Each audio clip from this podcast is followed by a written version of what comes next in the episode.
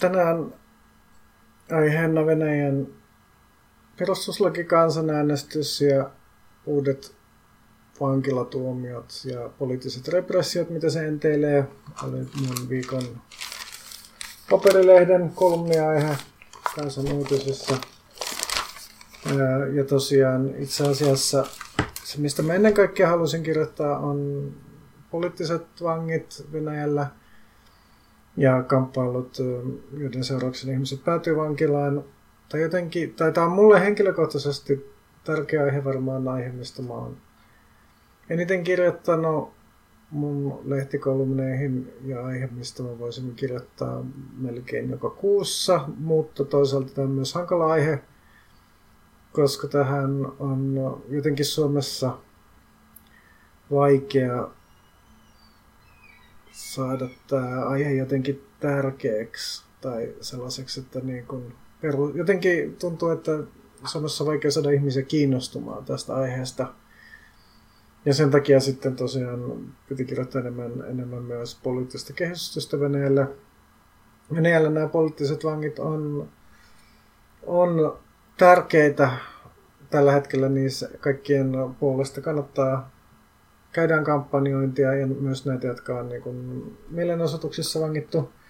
Ja tosiaan mun oma mm, odot, mitä mä odotan on, että perustuslaki kansanäänestys, jossa tosiaan Putinia perustuslakia muutetaan ja oikeastaan nämä perustuslain muutokset on aika pieniä, mutta sitten sen seurauksena, että perustuslaki vaihtuu, niin ikään kuin sitten presidentin kausien määrä alkaa nollasta, koska sekä vanha perustuslaki että uusi perustuslaki sallii pelkästään kaksi kautta presidentille, mutta sitten on tässä oikeastaan niin kuin pointti tässä perustuslain muutoksessa, että nyt voidaan aloittaa tämä kausien määrät nollasta. Ja Putinilla on tosiaan oli, oli kaksi kautta 2000-luvun alussa. Sitten oli välillä muodollisesti Medvedev pääministerinä, mutta Putin oli sitten presidentti tai Putin oli, Medvedev oli siis presidenttinä, mutta Putin oli pääministerinä, mutta käytännössä sitten osoittautui, että Putin oli se todellinen vallankäyttäjä.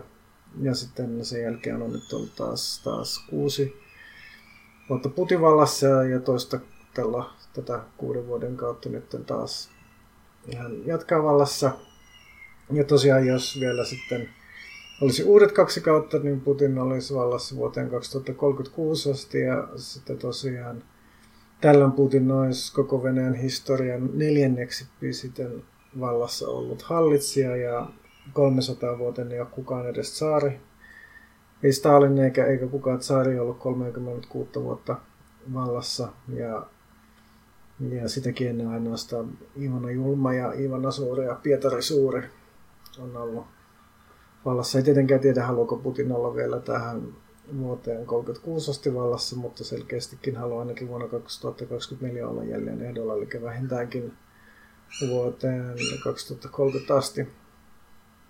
Mutta ja tosiaan odotettavissa on, että ihmiset ei anna Venäjälle tätä, niin kuin tästä ei tule olemaan pel- pelkkä läpihuutijuttu, tulee olemaan mielenosoituksia. Putinin suosio on nyt myös alempana kuin koskaan, vähintään kymmenen vuoteen ehkä koskaan. Ja odotettavissa on, että tulee, tulee olemaan mielenosoituksia. Ja, ja näistä mielenosoituksista myös varmaankin tullaan ihmisiä tuomitsemaan vankilaan. Ja sen takia mä sitten kirjoitin myös niistä, jotka on jo vankilassa.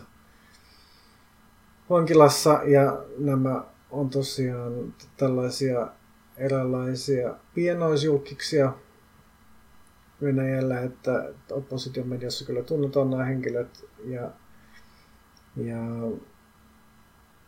heitä seurataan ja heidän kirjeitä julkaistaan ja julkaistaan heistä henkilöjuttuja. Mutta Suomessa tosiaan näitä ei välttämättä niin kuin, näihin ei kiinnitetä huomiota eikä tätä pidetä merkittävänä. Myös on kuvaavaa, että erityisesti näistä viime kesän kunnallisvaalien yhteydessä järjestetyistä vaalivilppimielenostuksista, niin niiden yhteydessä.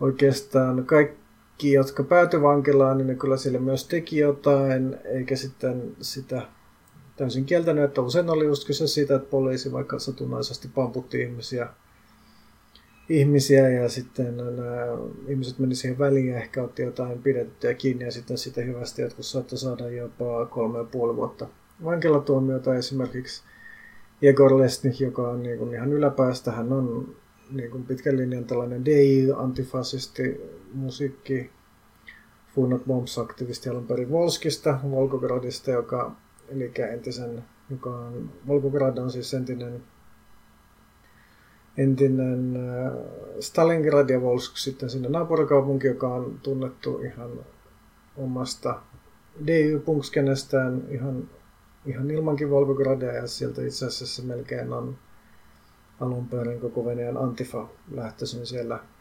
90-luvulla oli Koleso Darmi-yhtiö, joka sitten kamppaili natseja vastaan. Mutta Egor Lesnihan tosiaan sieltä hän yritti sitten vapauttaa, tai onnistukin hetkellisesti vapauttamaan poliisin kiinni ottaman henkilön tuolla se Kahakassa, joka oli viime vuoden heinäkuussa 27. heinäkuuta Dietskimir tavaratalon vieressä näiden kunnallisvaalien vaalivilppi mielenostusten yhteydessä ja siellä tosiaan samassa yhteydessä poliisi pamputti Boris Kantorovicia niin kovaa, että poliisin pamppukin hajosi. Ja näistä tosiaan tapahtumista on, on myös YouTubessa videoita, mutta tosiaan, tosiaan esimerkiksi Amnesty on, on lähinnä nostanut näistä esiin, esiin Konstantin Kotovin näistä vangituista, koska Koto ei mihinkään tällaisiin kahnauksiin ollenkaan ottanut osaa, vaan hän on pelkästään mielivaltaisesti sakotettu neljä kertaa jossain mielenostuksessa, minkä takia hänelle sitten –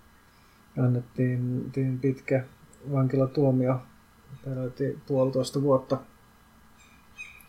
Mutta muuten tosiaan esimerkiksi Amnesty ei ole näitä nostanut esille, mutta Venäjällä sitten kaikki ilman muuta pitää poliittisena vankina myös näitä, jotka on ollut jossain kahnauksessa poliisin kanssa, koska kaikki tietää, että poliisi siellä mielivaltaisesti hyökkää ihmisten kimppuun, eikä ihmisoikeusjärjestyksessä pidetä niin välttämättä pahana rikoksena, jos joku siihen menee väliin. Ja sitten myös, myös toinen tällainen tapaus, joka on jakanut mielipiteitä, oli, oli Vladislav Sinitsa, joka Twitterissä sitten hiiltyneenä tästä poliisin käyttöksestä viime vuonna sitten aika sen mauttomasti twiittasi, että, että mitä voi käydä poliisia lapsille. Ja tietysti varmaan itsekin on sitten katsonut tätä twiittiä, mutta sitten sitä huolimatta tästä on saatu, tuli viiden vuoden tuomio ja tosiaan monet tällaiset julkikset ja merkkihenkilöt ihan Putinia myötä on sanonut, että ei, ei tällaista ei voi niin mitenkään hyväksyä tällaista asiaa perheen ja sen niin kohdistuvia uhkauksia ja tällaiset niin kuin, pitää kovalla kädellä puuttua tai, tai yhteiskunnan moraali murtuu, mutta toisaalta kyllä munkin mielestä tällaisesta niin voisi vois tulla sanktiota vaikka sakkoa tai tai, tai jotain, mutta viisi vuotta vankilaa on kyllä yhdestä twiitistä mun mielestä ehkä vähän liottelua ja sen takia sitten Memorial ihmisoikeusjärjestö kyllä kampanjoi Vladislav Sinitsan puolesta ja myös, myös esimerkiksi Novea Gazeta on kirjoittanut, vaikka on, on jakanut mielipiteitä tämä tuomio. Mutta tosiaan koronan aikanakaan ei, ei koronaa tosiaan jatkaa Venäjällä. Ja mun kirjoituksessa kirjoitin sen viime sunnuntaina ennustan, että tällä viikolla menee puoli miljoonaa koronaan sairastunutta raja yli Venäjällä ja se oli tietysti helppo ennustus, koska joka päivä melkein yhtä paljon uusia sairastuneita ja se tosiaan onkin jo tota, äänitettäessä toteutunut, toteutunut, mutta mielenostukset on jatkunut koronan aikanakin. Esimerkiksi oli tällainen uusi kiinniotettu henkilö, Vladimir Vorontsov, joka piti tällaista ombudsman politseja, poliisiasiamies Telegram-kanavaa. Ja häntä syytettiin tosiaan kiristämisestä ja, ja pornon tuottamisesta. En tiedä itse asiassa minne pornon tuotanto syytteet liittyy sitä ei ole kauheasti mediassa käsitelty. Kiristys tosiaan liittyy siihen, että on yrittänyt saada rahaa sitä vastaan, että jättäisi jotain juttuja julkaisematta sillä Telegram-kanavalla.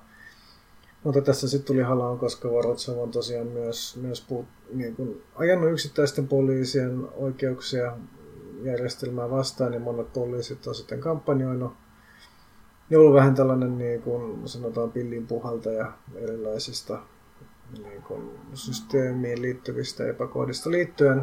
Ja, ja sitten tähän liittyen on, on monet poliisitkin jopa, jopa osoittaneet sitten solidaarisuutta ottamalla anonyymejä kuvia. Jotkut ihan omilla nimilläänkin on esiintynyt, mutta pääosin sitten jakanut anonyymejä kuvia omissa virkapuvuissaan ja ehkä virkamerkkiä vilauttanut siellä. Ja sitten, jos on ollut kannanottoja sitten, sitten Vorontsovin vapauttamisen puolesta. Ja tosiaan on ollut tällaisia yhden hengen mielenosoituksia nykyään Venäjällä pääosin niin kuin Moskovassa ja Pietarissa saa kaikki mielenosoitukset on tällaisia yhden hengen mielenosoituksia, koska lain mukaan niihin ei tarvi. Niistä ei pidä ilmoittaa. Venäjälläkin periaatteessa mielenosoitus pitäisi olla ilmoitusasia, kuten Suomessa, mutta sitten käytännössä poliisi kohtelee näitä ilmoituksia ikään kuin lupaprosesseina, eikä koskaan niitä lupia anna.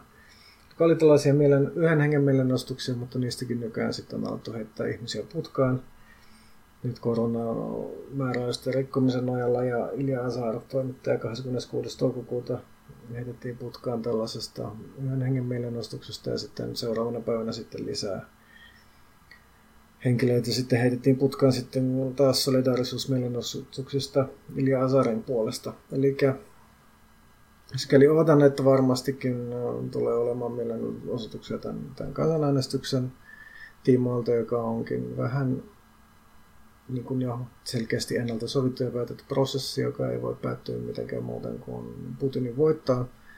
Mutta sitten on tärkeää meidän osoittaa jonkinlaista solidaarisuutta sitten sitä mukaan, kun näitä mielenosoituksia tapahtuu ja näistä melko väistämättömiä repressioita tulee näiden mielenosoitusten jälkeen, koska tosiaan venäläiset tietää, että kuka tahansa voi, voi joutua putkaan ja kuka tahansa voi joutua vankilaan. Se on hyvin niin kuin mielivaltaista.